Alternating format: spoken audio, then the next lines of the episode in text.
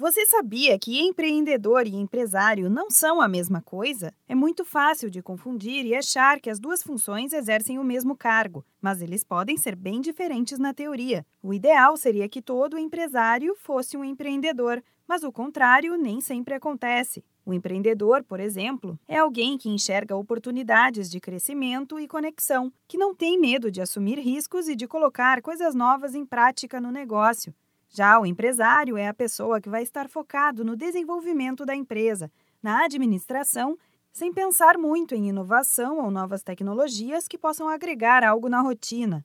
É o que explica o consultor do Sebrae São Paulo, Márcio Bertolini. O empresário, ele não quer tomar riscos, ou quando faz a sua gestão, toma uma decisão e fica torcendo para dar certo.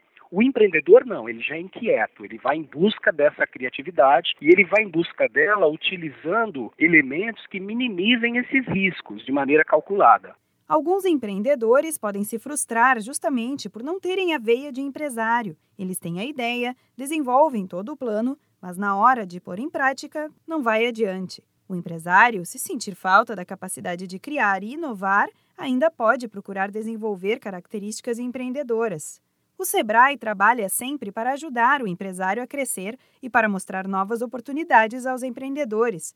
São diversos cursos, capacitações, workshops, palestras e projetos que envolvem conhecimento e desafios nas duas áreas. Márcio Bertolini ressalta que algumas das bandeiras que o Sebrae levanta é sobre o comportamento do empreendedor, em São Paulo, a gente tem o Empreenda, que além de ser uma ferramenta que vai capacitar, vai começar a trazer alguns elementos de comportamento. E o Empretec, que é esse produto de sucesso mundial, essas pessoas vão produzir, vão aprender, vão, em grupo, compartilhar esse aprendizado desses comportamentos.